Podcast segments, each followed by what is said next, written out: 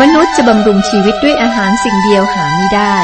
แต่บำรุงด้วยพระวจนะทุกคำซึ่งออกมาจากพระโอษฐ์ของพระเจ้า พระคำคือชีวิต ต่อจากนี้ไป ขอเชิญท่านรับฟัง รายการ พระคำพีทางอากาศ เราอ่านและศึกษาพระธรรมโยชูวาวันนี้ก็อยู่ที่บท 22 พระธรรมโยชูวาบทที่ 22 หัวเรื่องหลัก ก็คือคนสองเผ่าครึ่ง ถูกส่งกลับบ้าน พวกเขาสร้างแท่นพยาน เมื่อสร้างแท่นพยานขึ้นมาเป็นแท่นเอามาฮึมานะครับ เผ่าที่เหลืออีกเก้าเผ่าครึ่ง ได้ข่าวก็ไม่พอใจ คิดว่านี่เป็นการสร้างแท่นบูชาอ่าบูชารูปเคารพเป็นการทำผิดพระบัญญัติของพระเจ้า ก็พากันมาหา และก็คุยกันตกลงด้วยความเข้าใจ ว่า การสร้างแท่นนี้ไม่ได้ทำสร้างแบบที่ถูกกล่าวหา แท่นนี้สร้างเพื่อเตือนใจว่าคนสองเผ่าครึ่งก็คือคนรูเบน คนกาดและคนมนัสเสครึ่งเผ่า ยังเป็นส่วนหนึ่งของอิสราเอลเขาสร้างเพื่อเตือนใจ ไม่ได้ทำผิดพระบัญญัติ คนเก้าขับเผ่าครึ่งก็ยอมรับคำอธิบาย เราจบตรงนี้นะครับ วันนี้จะมาดูกันต่อนะครับ บทที่ 22 ข้อ 31 ฟิเนหัดบุตรของเอเลอาเซอร์บรูหิตจึงกล่าวแก่คนรูเบนคนกาดและคนมนาเสว่า วันนี้เราทราบแล้วว่าพระเจ้าทรงสถิตท่ามกลางพวกเรา เพราะท่านทั้งหลายมิได้กระทำการทรยศต่อพระเจ้า ท่านช่วยให้คนอิสราเอลพ้นจากพระพระหัตถ์ของพระเจ้า คนอิสราเอลพบว่าพวกเขาได้ด่วนกล่าวโทษ คนสองเผ่าครึ่ง ตรงนี้ทำให้ผมคิดถึงเราบางคนที่รีบร้อน เราพูดและทำสิ่งที่เราไม่ควรพูดและทำและเราจริงใจในการคิดว่าเราปกป้อง พระวจนะหรือปกป้องพระเจ้า แต่อันที่จริงไม่ใช่ คนอิสราเอลได้ทำผิดในการทำสงครามกับพี่น้องของพวกเขา ข้อ 34 ครับ คนรูเบนและคนกาดเรียกแท่นนั้นว่าแท่นพยานเขากล่าวว่าแท่นนั้นเป็นพยานในระหว่างเราว่า พระเยโฮวาเป็นพระเจ้า มองผิวเผินอ่านผิวเผินนะครับ แท่นนี้ฟังดูดี และนักอธิบายพระคัมภีร์เห็นด้วย ในพระพลามีแท่นทองสำริดเพื่อการถวายเครื่องบูชา ห้ามมีแท่นอื่น ในพระธรรมเฉลยธรรมบัญญัติบทที่ 12ข้อ27 บอกว่า และถวายเครื่องเผาบูชาทั้งเนื้อและเลือดบนแท่นบูชาของพระเยโฮวา พระเจ้าของท่าน ท่านจงเทเลือดแห่งเครื่องสัตวบูชา ลงบนแท่นบูชาของพระเยโฮวาห์พระเจ้าของท่าน แต่ส่วนเนื้อนั้นท่านรับประทานได้ พระเจ้าสั่งคนอิสราเอลครับทำลายแท่นอื่นให้หมด ในพระธรรมอพยพบทที่34ข้อ13แต่เจ้าทลายจงทำลายแท่นบูชา และทุบเสาอันศักดิ์สิทธิ์ของเขาให้แหลกละเอียด และโค่นบรรดาอาชัยริมของเขาเสีย มีการยกเว้นครั้งเดียวในพระธรรมเฉลยธรรมบัญญัติบทที่ 7 ข้อ 4 ถึงข้อ 8 คนอิสราเอลได้รับคำสั่งให้นำก้อนหิน 12 ก้อนจากแม่น้ำจอแดน และก็วางไว้เป็นอนุสาวรีย์ คนสองเผ่าครึ่งไม่ได้ข้ามแม่น้ำจอแดน และแม่น้ำได้แยกพวกเขาออกจากพี่น้องของพวกเขา แท่นนี้บอกถึงการแยก นี้ แท่นนี้แสดงว่าพวกเขาถูกแยกออก ตอนนี้คนอิสราเอลถูกแบ่งออกเป็นตะวันออกและตะวันตก มันเป็นเก้าเผ่าครึ่งกับสองเผ่าครึ่ง รวมกันเป็นสิบสองเผ่าแบ่งออกนะครับ เป็นเผ่าหนึ่งมีเก้าเผ่าครึ่งฝ่ายหนึ่งมีเก้าเผ่าครึ่ง อีกฝ่ายหนึ่งมีสองเผ่าครึ่ง และต่อมาก็ก็จะเป็นการแบ่งเหนือและใต้ โดยมีสิบเผ่าอยู่ทางเหนือ และสองเผ่าทางใต้ แบ่งเป็นสองอาณาจักรอาณาจักรทางเหนือมีสิบเผ่า อาณาจักรทางใต้มีสองเผ่าแท่นบูชาทองสำริดในพระพลาแสดงถึงการไถ่ของพระคริสต์ ซึ่งเป็นที่ของความเป็นอันหนึ่งอันเดียวกัน ในพระธรรมยอห์นบทที่ 17 ข้อ 20 21 พระเยซูได้อธิษฐานว่า ข้าพระองค์ไม่ได้อธิษฐานเพื่อคนเหล่านี้พวกเดียว แต่เพื่อคนทั้งปวงที่วางใจในข้าพระองค์เพราะถ้อยคำของเขา เพื่อเขาทั้งหลายจะได้เป็นอันหนึ่งอันเดียวกัน ดังที่พระองค์คือพระบิดาทรงสถิตในข้าพระองค์และข้าพระองค์ในพระองค์เพื่อให้เขาเป็นอันหนึ่งอันเดียวกันกับพระองค์และกับข้าพระองค์ด้วย เพื่อโลกจะได้เชื่อว่าพระองค์ทรงใช้ข้าพระองค์มา นี่เป็นการเป็นอันหนึ่งอันเดียวกันของผู้ที่อยู่ในพระคริสต์แท่านนี้บอกถึงการสิ้นประชนของพระองค์ในฐานะเครื่องบูชา มีบทเรียนด้านจิตวิญญาณนะครับ เราได้ข้ามแม่น้ำจอแดนหรือยัง เราได้เข้าสู่การพำนักถาวรแห่งการไทย โดยองค์พระผู้ไทยคือพระคิดที่ประทานให้แล้วหรือยัง บทที่ 23 และ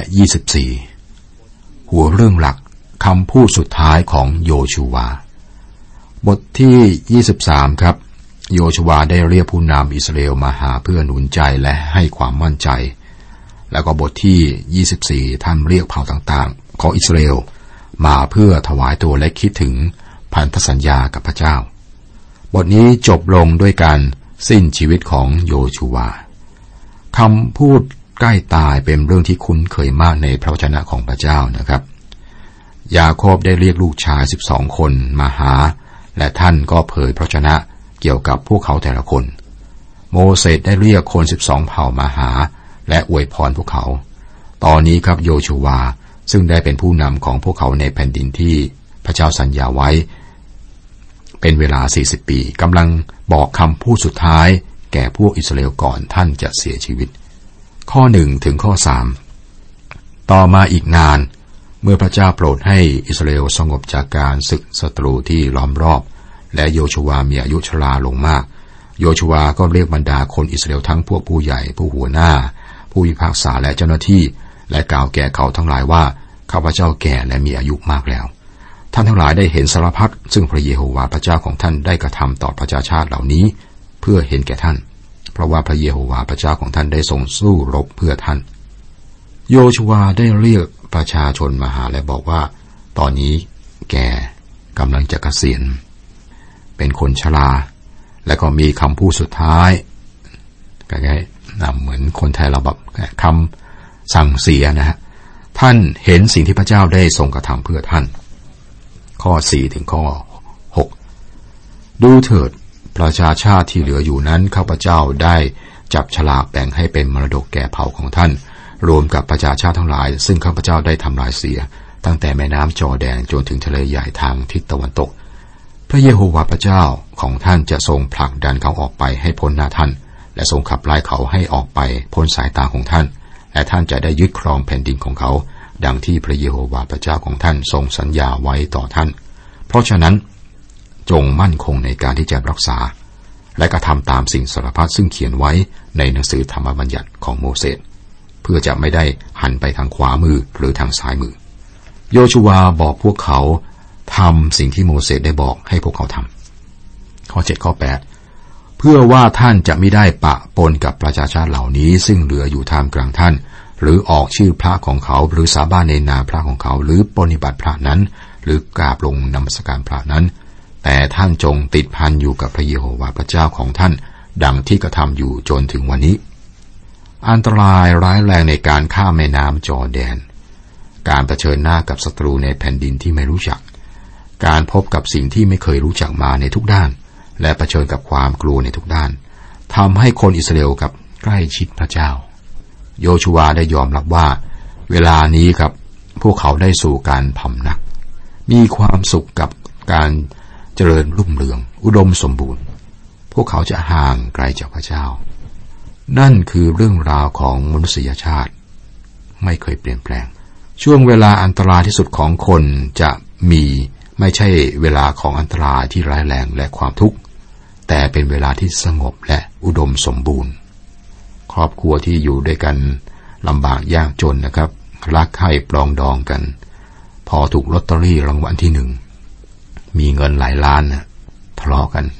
มีปัญหามากมาย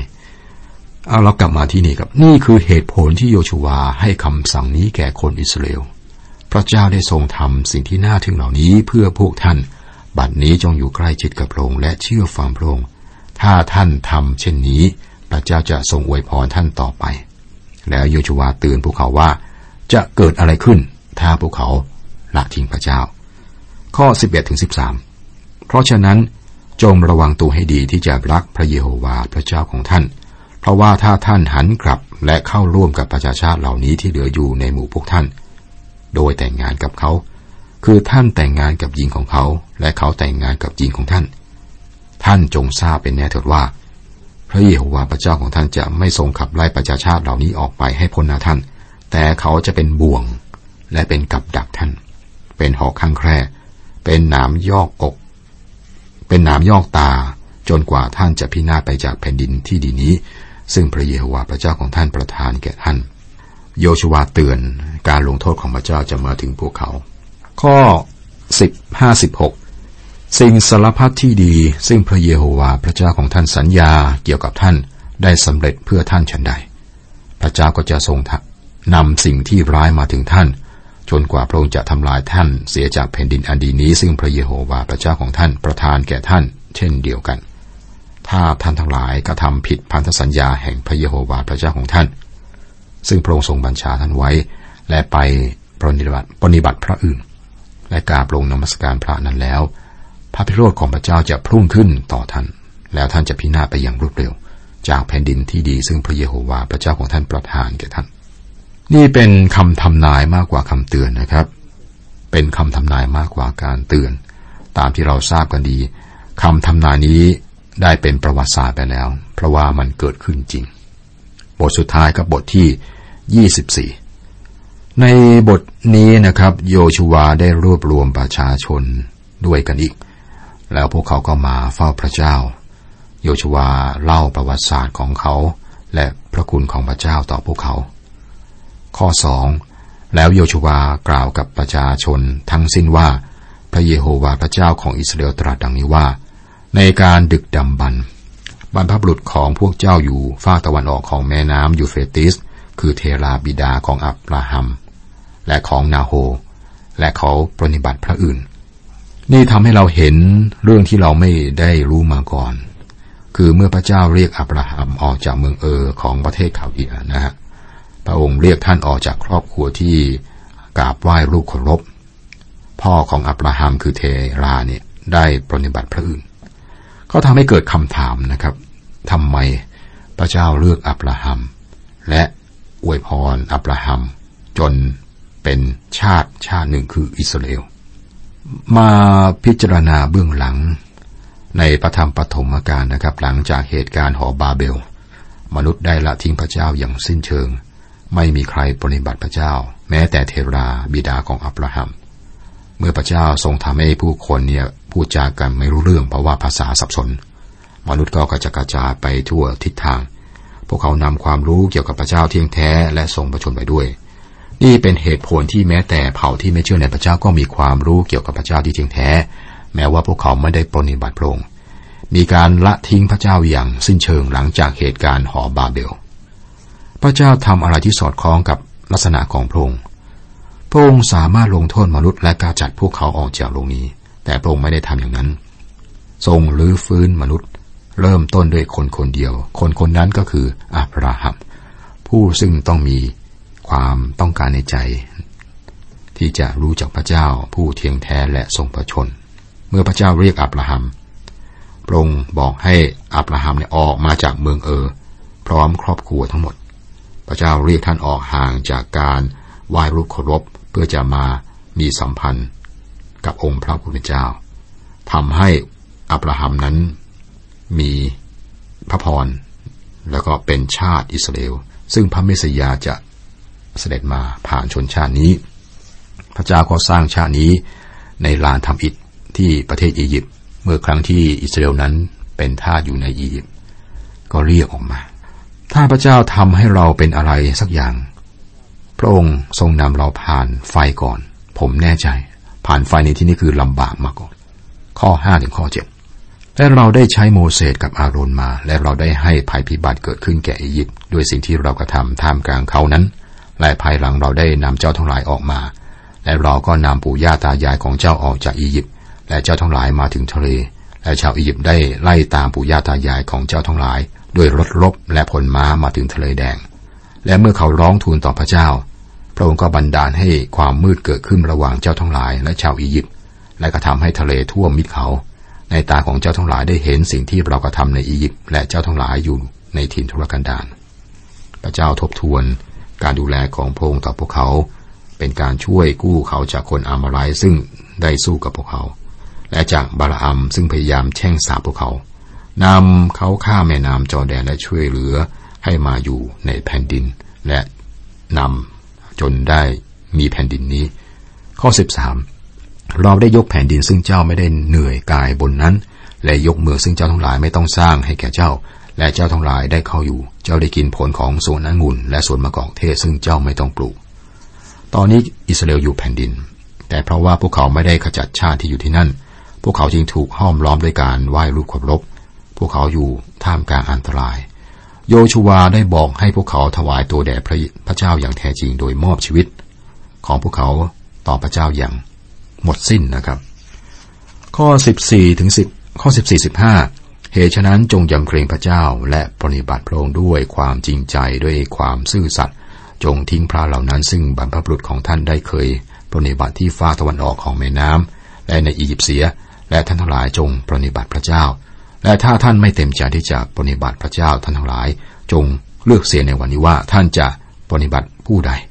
จะปฏิบัติพระซึ่งบรรพบุรุษของท่านปฏิบัติอยู่ในฟากทินตะวันออกของแม่น้ำยูเฟติส หรือพระของคนอามารายในแผ่นดินซึ่งท่านอาศัยอยู่ แต่ส่วนข้าพเจ้าและครอบครัวของข้าพเจ้าเราจะปฏิบัติพระเจ้า อ่านมาศึกษามาครับยิ่งรู้จักโยชูวามากเท่าไหร่นี้รัก ตลอดเวลานี้ โยชัวอยู่ในเงาของโมเสสจนเราคิดว่าท่านก็เป็นโมเสสจำลองนะแต่ว่านะมาถึงตอนนี้ครับท่านเป็นผู้ยิ่งใหญ่ครับ เป็นผู้ยิ่งใหญ่ เป็นวีรบุรุษจริง ๆ พระเจ้าเลือกท่าน แม้ว่าแต่ก่อนโยชัวเขาเป็นคนธรรมดา พระธรรมโยชัวเล่มนี้ทำให้เห็นว่าคนธรรมดาที่ถวายตัวแด่พระเจ้าสามารถกดเกิดผลมากได้ โยชัวพูดกับคนในประเทศอิสราเอลว่า วกท่านอยากจะกลับไปหาพระของบรรพบุรุษของพวกท่าน พระเหล่านั้นที่พวกเขาได้ปฏิบัติไหมฮะหรืออยากจะปฏิบัติพระของคนอมาไลท่านเลือกได้เลือกเลย แต่สำหรับข้าพเจ้าและครอบครัว เราเลือกแล้ว เราจะปฏิบัติพระเจ้า นี่เป็นการท้าทายที่สำคัญมากต่อคนอิสราเอลทุกคนให้คิดถึงพันธสัญญาของพวกเขาต่อพระเจ้า สังเกตการตอบสนองของประชาชนครับข้อ 16 17 ฝ่ายประชาชนทั้งหลายจึงตอบว่า ซึ่งข้าพเจ้าทั้งหลายจะละทิ้งพระเจ้าไปปฏิบัติพระอื่นนั้น ขอให้ห่างไกลจากข้าพเจ้าทั้งหลายเถิด เพราะพระเยโฮวาห์พระเจ้าของข้าพเจ้าทั้งหลาย พระองค์นั้นทรงนำข้าพเจ้าทั้งหลาย และปู่ย่าตายายของข้าพเจ้าขึ้นมาจากแผ่นดินอียิปต์และพ้นจากเรือนท่านั้น และเป็นผู้ทรงกระทำหมายสำคัญยิ่งใหญ่ในสายตาของข้าพเจ้าทั้งหลาย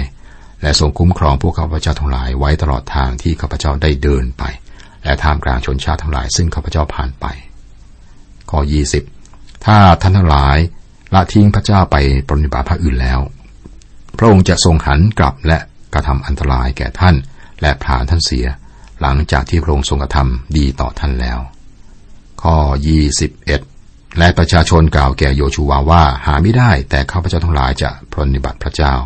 ดูเหมือนตั้งใจดีนะฮะข้อ 25-26 ดังนั้นโยชูวาก็ได้กระทำพันธสัญญากับประชาชน และวางกฎเกณฑ์และกฎหมายให้แก่เขาในวันนั้น ที่เมืองเชเคม และโยชวาก็จะรึกถ้อยคำเหล่านี้ไว้ในหนังสือธรรมบัญญัติของพระเจ้า และท่านได้เอาก้อนหินใหญ่ตั้งไว้ที่ใต้ต้นก่อที่ในสถานนมัสการแห่งพระเจ้า สิ่งที่โยชวาเขียนอยู่ในในหนังสือมูลเดียวกันกับที่มีอยู่แล้วนะคือหนังสือห้าเล่มของโมเสสข้อ 29สาถึง 32 นะครับ ภายหลังโยชวาบุตรนูนผู้รับใช้ของพระเจ้าก็สิ้นชีวิต มีอายุหนึ่งร้อย สิบปี และเขาก็ฝังท่านไว้ที่ดินมรดกของท่านที่เมืองทิมนาตเซรา ซึ่งอยู่ในแดนเทือกเขาแห่งเอฟราฮิมที่เหนือของยอดเขากาอัดคนอิสราเอลได้ปฏิบัติพระเจ้าตลอดสมัยของโยชูวา และตลอดสมัยของพวกผู้ใหญ่ผู้มีอายุยืนนานกว่าโยชูวา และได้ทราบถึงพระราชกิจ ซึ่งพระเจ้าทรงกระทำเพื่ออิสราเอลกระดูกของโยเซฟ ซึ่งชนอิสราเอลนำมาจากอียิปต์นั้นเขาฝังไว้ที่เมืองเชเคม ในส่วนที่ดินซึ่งยาโคบซื้อไว้จากบุตรหลานของฮาเมอร์บิดาของเชเคม เป็นเงินหนึ่งร้อยแผ่น ที่นี้ตกเป็นมรดกของพงศ์พันธุ์โยเซฟ ข้อ 33 และเอเลอาเซอร์บุตรของอาโรนก็สิ้นชีวิต และเขาฝังศพท่านไว้ที่กิบอา เมืองของฟีเนหัสบุตรของท่านซึ่งได้มอบไว้ให้เขาในแดนเทือกเขาเอฟราฮิม อาโรนเป็นลูกอ่าไม่ใช่เป็นลูกเป็นคนแรกปุโรหิตนะคนแรกที่เสียชีวิต เอเลอาเซอร์เป็นคนที่สอง หนังสือโยชูวาเริ่มต้นด้วยการตายของโมเสสและจบลงด้วยการตายของโยชูวาและเอเลอาเซอร์ เรื่องที่น่าสนใจสำหรับเราข้อนี้คือความจริงว่า พวกเขาฝังเอเลอาเซอร์ในเมืองของฟีเนหัส ลูกของท่าน ซึ่งได้มอบไว้ให้เขาในแดนเทือกเขาเอฟราฮิม นี่เป็นการเริ่มต้นการละทิ้งพระเจ้าผู้เที่ยงแท้และทรงพระชนม์ ซึ่งจะเห็นได้ชัดในหนังสือผู้วินิจฉัยครับ ข้ไม่เคยได้ไปยืนตรงหน้ากางแขนแต่ก็เคยได้ยินคำพูดที่ประ